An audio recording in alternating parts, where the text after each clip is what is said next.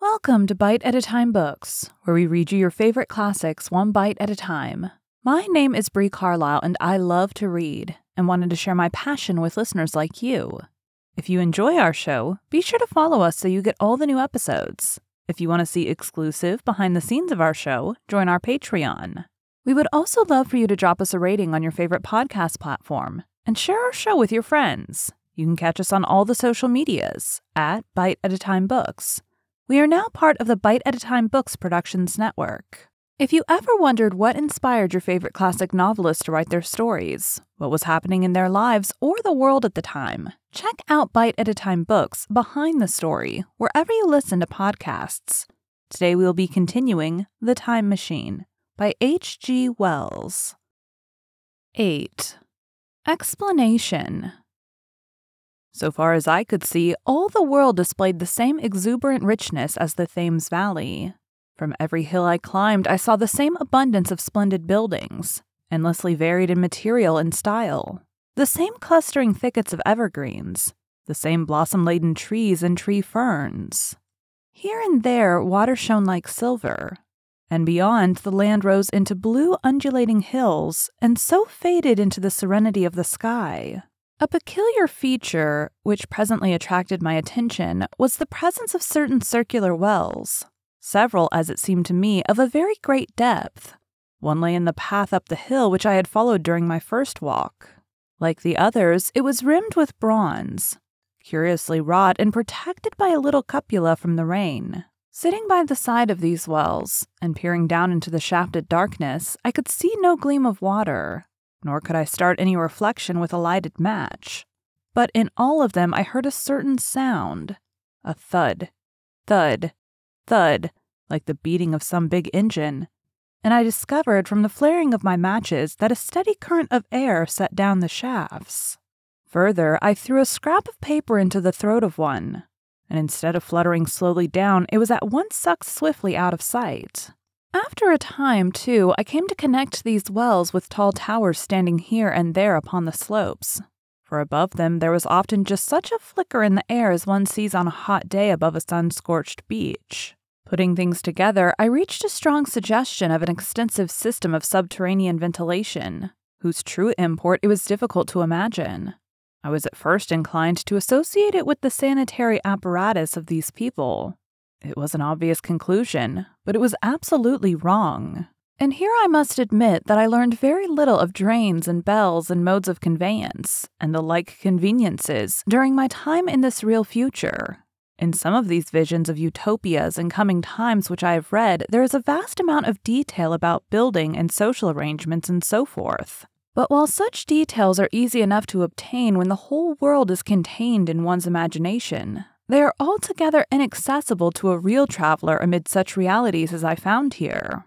Conceive the tale of London, which a Negro, fresh from Central Africa, would take back to his tribe.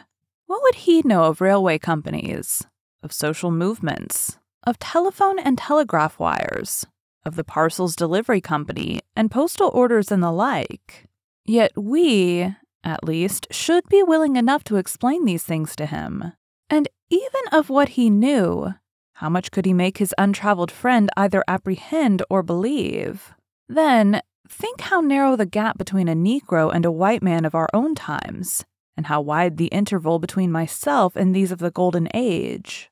I was sensible of much which was unseen, and which contributed to my comfort. But save for a general impression of automatic organization, I fear I can convey very little of the difference to your mind. In the matter of sepulture, for instance, I could see no signs of crematoria, nor anything suggestive of tombs, but it occurred to me that possibly there might be cemeteries or crematoria somewhere beyond the range of my explorings. This again was a question I deliberately put to myself, and my curiosity was at first entirely defeated upon the point. The thing puzzled me, and I was led to make a further remark, which puzzled me still more that aged and infirm among this people there were none.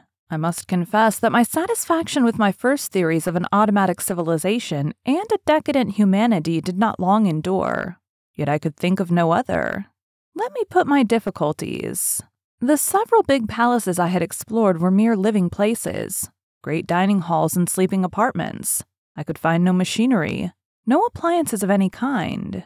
Yet these people were clothed in pleasant fabrics that must at times need renewal, and their sandals, though undecorated, were fairly complex specimens of metalwork. Somehow such things must be made, and the little people displayed no vestige of a creative tendency.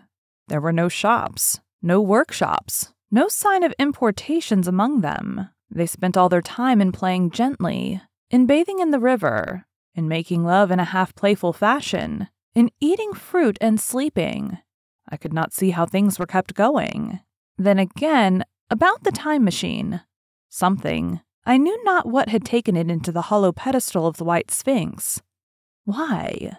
For the life of me, I could not imagine. Those waterless wells, too, those flickering pillars. I felt I lacked a clue. I felt. How shall I put it?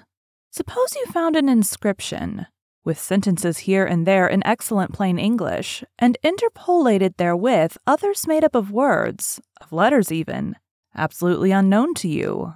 Well, on the third day of my visit, that was how the world of 802,701 presented itself to me. That day, too, I made a friend, of a sort.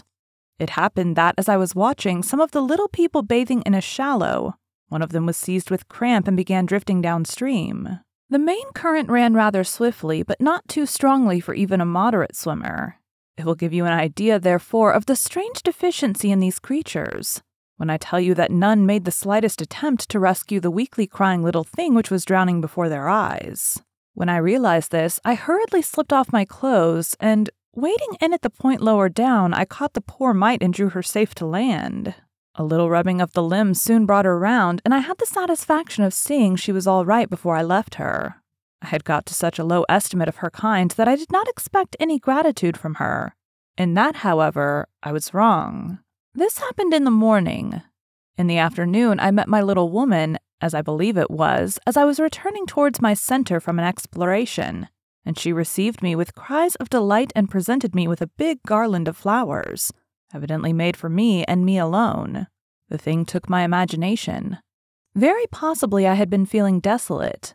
At any rate, I did my best to display my appreciation of the gift. We were soon seated together in a little stone arbor, engaged in conversation, chiefly of smiles. The creature's friendliness affected me exactly as a child's might have done. We passed each other flowers, and she kissed my hands. I did the same to hers. Then I tried to talk, and found that her name was Weena, which, though I don't know what it meant, somehow seemed appropriate enough. That was the beginning of a queer friendship, which lasted a week and ended, as I will tell you. She was exactly like a child. She wanted to be with me always. She tried to follow me everywhere, and on my next journey out and about, it went to my heart to tire her down and leave her at last, exhausted and calling after me rather plaintively. But the problems of the world had to be mastered. I had not, I said to myself, come into the future to carry on a miniature flirtation. Yet her distress when I left her was very great. Her expostulations at the parting were sometimes frantic, and I think, altogether, I had as much trouble as comfort from her devotion. Nevertheless, she was, somehow, a very great comfort. I thought it was mere childish affection that made her cling to me, until it was too late. I did not clearly know what I had inflicted upon her when I left her, nor until it was too late did I clearly understand what she was to me. For, by merely seeming fond of me, and showing in her weak, futile way that she cared for me, the little doll of a creature presently gave my return to the neighborhood of the White Sphinx almost the feeling of coming home. And I would watch for her tiny figure of white and gold so soon as I came over the hill. It was from her, too, that I learned that fear had not yet left the world. She was fearless enough in the daylight, and she had the oddest confidence in me. For once, in a foolish moment, I made threatening grimaces at her, and she simply laughed at them. But she dreaded the dark, dreaded shadows, dreaded black things. Darkness to her was the one thing dreadful. It was a singularly passionate emotion, and it set me thinking and observing. I discovered then, among other things, that these little people gathered into the great houses after dark and slept in droves. To enter upon them without a light was to put them into tumult of apprehension. I never found one out of doors, or one sleeping alone within doors after dark. Yet I was still such a blockhead that I missed the lesson of that fear. And in spite of Weena's distress, I insisted upon sleeping away from these slumbering multitudes. It troubled her greatly, but in the end, her odd affection for me triumphed, and for five of the nights of our acquaintance, including the last night of all, she slept with her head pillowed on my arm. But my story slips away from me as I speak of her. It must have been the night before her rescue that I was awakened about dawn. I had been restless, dreaming most disagreeably that I was drowned and that sea anemones were feeling over my face with their soft palps. I woke with a start, and with an odd fancy that some grayish animal had just rushed out of the chamber, I tried to get to sleep again, but I felt restless and uncomfortable. It was that dim gray hour when things are just creeping out of darkness, when everything is colorless and clear cut and yet unreal. I got up and went down into the great hall, and so out upon the flagstones in front of the palace, I thought I would make a virtue of necessity and see the sunrise. The moon was setting, and the dying moonlight and the first pallor of dawn were mingled in a ghastly half light. The bushes were inky black, the ground a somber gray, the sky colorless and cheerless, and up the hill I thought I could see ghosts. Three several times as I scanned the slope, I saw white figures. Twice I fancied I saw a solitary white ape like creature running rather quickly up the hill and once near the ruins I saw a leash of them carry some dark body. They moved hastily. I did not see what became of them. It seemed that they vanished among the bushes. The dawn was still indistinct, you must understand. I was feeling that chill, uncertain early morning feeling you may have known.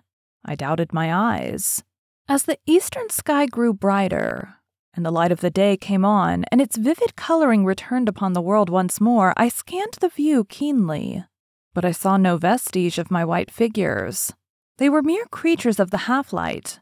They must have been ghosts, I said. I wonder whence they dated.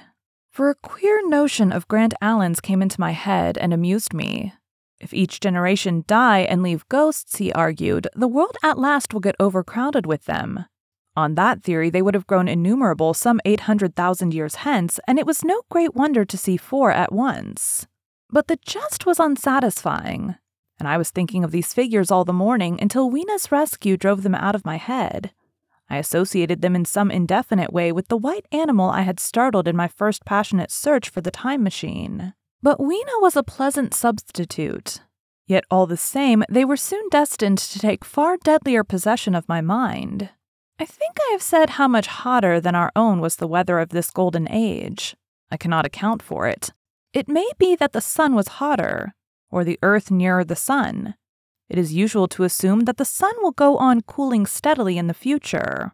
But people, unfamiliar with such speculations as those of the younger Darwin, forget that the planets must ultimately fall back one by one into the parent body.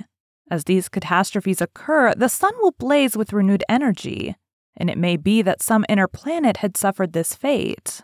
Whatever the reason, the fact remains that the sun was very much hotter than we know it. Well, one very hot morning, my fourth, I think, as I was seeking shelter from the heat and glare in a colossal ruin near the great house where I slept and fed, there happened this strange thing. Clambering among these heaps of masonry, I found a narrow gallery, whose end and side windows were blocked by fallen masses of stone. By contrast, with the brilliancy outside, it seemed at first impenetrably dark to me. I entered it groping, for the change from light to blackness made spots of color swim before me. Suddenly, I halted spellbound.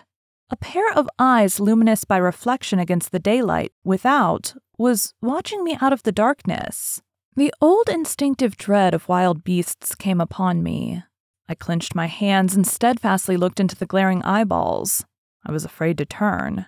Then the thought of the absolute security in which humanity appeared to be living came to mind, and then I remembered that strange terror of the dark. Overcoming my fear to some extent, I advanced a step and spoke. I will admit that my voice was harsh and ill controlled. I put out my hand and touched something soft. At once the eyes darted sideways and something white ran past me. I turned with my heart in my mouth and I saw a queer little ape like figure, its head held down in a peculiar manner, running across the sunlit space behind me. It blundered against a block of granite, staggering aside, and in a moment was hidden in a black shadow beneath another pile of ruined masonry. My impression of it is, of course, imperfect, but I know it was a dull white and had strange, large grayish red eyes. Also, that there was flaxen hair on its head and down its back. But as I say, it went too fast for me to see distinctly. I cannot even say whether it ran on all fours or only with its forearms held very low. After an instant's pause, I followed it into the second heap of ruins. I could not find it at first, but after a time in the profound obscurity, I came upon one of those round, well like openings, of which I have told you, half closed by a fallen pillar. A sudden thought came to me. Could this thing have vanished down the shaft? I lit a match, and looking down, I saw a small white moving creature, with large bright eyes which regarded me steadfastly as it retreated. It made me shudder. It was so like a human spider. It was clambering down the wall, and now I saw for the first time a number of metal foot and hand rests forming a kind of ladder down the shaft. Then the light burned my fingers and fell out of my hand, going out as it dropped. And when I had lit another, the little monster had disappeared. I do not know how long I sat peering down that well. It was not for some time that I could succeed in persuading myself that the thing I had seen was human. But gradually, the truth dawned on me that man had not remained one species, but had differentiated into two distinct animals, that my graceful children of the upper world were not the sole descendants of our generation, but that this bleached, obscene, nocturnal thing which had flashed before me, was also heir to all the ages. I thought of the flickering pillars and of how my theory of an underground ventilation. I began to suspect their true import. And what, I wondered, was this lemur doing in my scheme of a perfectly balanced organization? How was it related to the indolent serenity of the beautiful overworlders? And what was hidden down there at foot of that shaft? I sat upon the edge of the well, telling myself that at any rate, there was nothing to fear, and that there I must descend for the solution of my difficulties. And withal, I was absolutely afraid to go. As I hesitated, two of the beautiful upworld people came running in their amorous sport across the daylight in the shadow. The male pursued the female, flinging flowers at her as he ran. They seemed distressed to find me, my arm against the overturned pillar, peering down the well. Apparently, it was considered bad form to remark these apertures, for when I pointed to this one and tried to frame a question around it in their tongue, they were still more visibly distressed and turned away. But they were interested by my matches, and I struck some to amuse them. I tried them again about the well, and again I failed. So presently I left them, meaning to go back to Weena and see what I could get from her. But my mind was already in revolution. My guesses and impressions were slipping and sliding to a new adjustment. I had now a clue to the import of these wells, to the ventilating towers, to the mystery of the ghosts, to say nothing of a hint at the meaning of the bronze gates and the fate of the time machine. And very vaguely there came a suggestion towards the solution of the economic problem that had puzzled me. Here was the new view. Plainly, this second species of man was subterranean, there were three circumstances in particular which made me think that its rare emergence above ground was the outcome of a long continued underground habit. In the first place, there was the bleached look common in most animals that live largely in the dark, the whitefish of the Kentucky caves, for instance. Then, those large eyes, with that capacity for reflecting light, are common features of nocturnal things. Witness the owl and the cat. And last of all, that evident confusion in the sunshine that hasty yet fumbling awkward flight towards dark shadow, and that peculiar carriage of the head while in the light, all reinforced the theory of an extreme sensitiveness of the retina. Beneath my feet, then, the earth must be tunneled enormously, and these tunnelings were the habitat of the new race. The presence of ventilating shafts and wells along the hill slopes, everywhere in fact, except along the river valley, showed how universal were its ramifications. What's so natural, then, as to assume that it was in this artificial underworld that such work as was necessary to the comfort of the daylight race was done? The notion was so plausible that I at once accepted it, and went on to assume the how of this splitting of the human species. I dare say you will anticipate the shape of my theory, though, for myself, I very soon felt that I fell far short of the truth. At first, proceeding from the problems of our own age, it seemed clear as daylight to me that the gradual widening of the present, merely temporary and social difference between the capitalist and the laborer was the key to the whole position. No doubt it will seem grotesque enough to you and wildly incredible. And yet, even now, there are existing circumstances to point that way. There is a tendency to utilize underground space for the less ornamental purposes of civilization. There's the Metropolitan Railway in London, for instance. There are new electric railways. There are subways. There are underground workrooms and restaurants, and they increase and multiply. Evidently, I thought, this tendency had increased till industry had gradually lost its birthright in the sky. I mean that it had gone deeper and deeper into larger and even larger underground factories, spending a still increasing amount of its time therein, till in the end. Even now, does not an East End worker live in such artificial conditions as practically to be cut off from the natural surface of the earth? Again, the exclusive tendency of richer people, due, no doubt, to the increasing refinement of their education and the widening gulf between them and the rude violence of the poor, is already leading to the closing, in their interest, of considerable portions of the surface of the land. About London, for instance, perhaps half the prettier country is shut in against the intrusion. And the same widening gulf, which is due to the length and expense of the higher educational process and the increased facilities for and temptations towards refined habits on the part of the rich, will make that exchange between class and class, that promotion by intermarriage, which at present retards the splitting of our species along lines of social stratification, less and less frequent. So, in the end, above ground you must have the haves, pursuing pleasure and comfort and beauty, and below ground the have nots, the workers getting continually adapted to the conditions of their labor.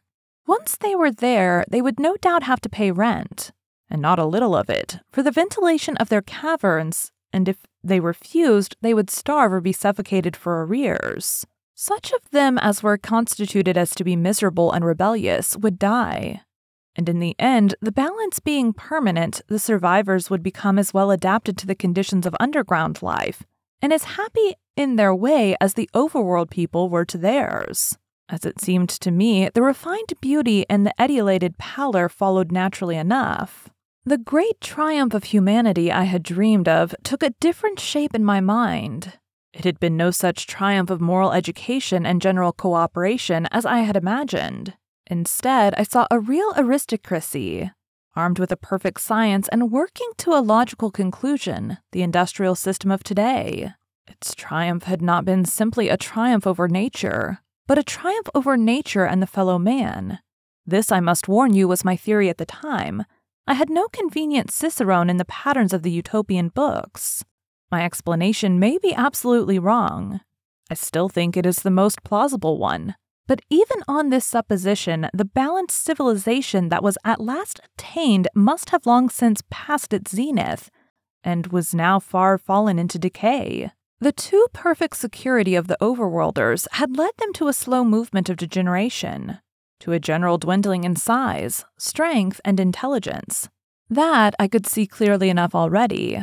What had happened to the undergrounders I did not yet suspect, but from what I had seen of the Morlocks, that, by the by, was the name by which these creatures were called. I could imagine that the modification of the human type was even far more profound than among the Eloi, the beautiful race that I already knew. Then came troublesome doubts. Why had the Morlocks taken my time machine? For I felt sure it was they who had taken it. Why, too, if the Eloi were masters, could they not restore the machine to me? And why were they so terribly afraid of the dark? I proceeded, as I have said, to question Weena about this underworld. But here again I was disappointed. At first, she would not understand my questions, and presently she refused to answer them. She shivered as though the topic was unendurable, and when I pressed her, perhaps a little harshly, she burst into tears. They were the only tears, except my own, I ever saw in that golden age. When I saw them, I ceased abruptly to trouble about the Morlocks and was only concerned in banishing those signs of her human inheritance from Weena's eyes. And very soon she was smiling and clapping her hands, while I solemnly burnt a match. Thank you for joining Bite at a Time Books today while we read a bite of one of your favorite classics. If you enjoy our show, be sure to follow us so you get all the new episodes. If you want to see exclusive behind the scenes of our show, join our Patreon. We would also love for you to drop us a rating on your favorite podcast platform and share our show with your friends. You can catch us on all the social medias at Bite at a Time Books. Also, be sure to check us on our website, www.biteatatimebooks.com. We are now part of the Bite at a Time Books Productions Network. If you ever wondered what inspired your favorite classic novelists to write their stories, what was happening in their lives or the world at the time, check out Bite at a Time Books Behind the Story, Tuesdays wherever you listen to podcasts. Again, my name is Bree Carlisle, and I hope you come back tomorrow while we take the next bite of the time machine.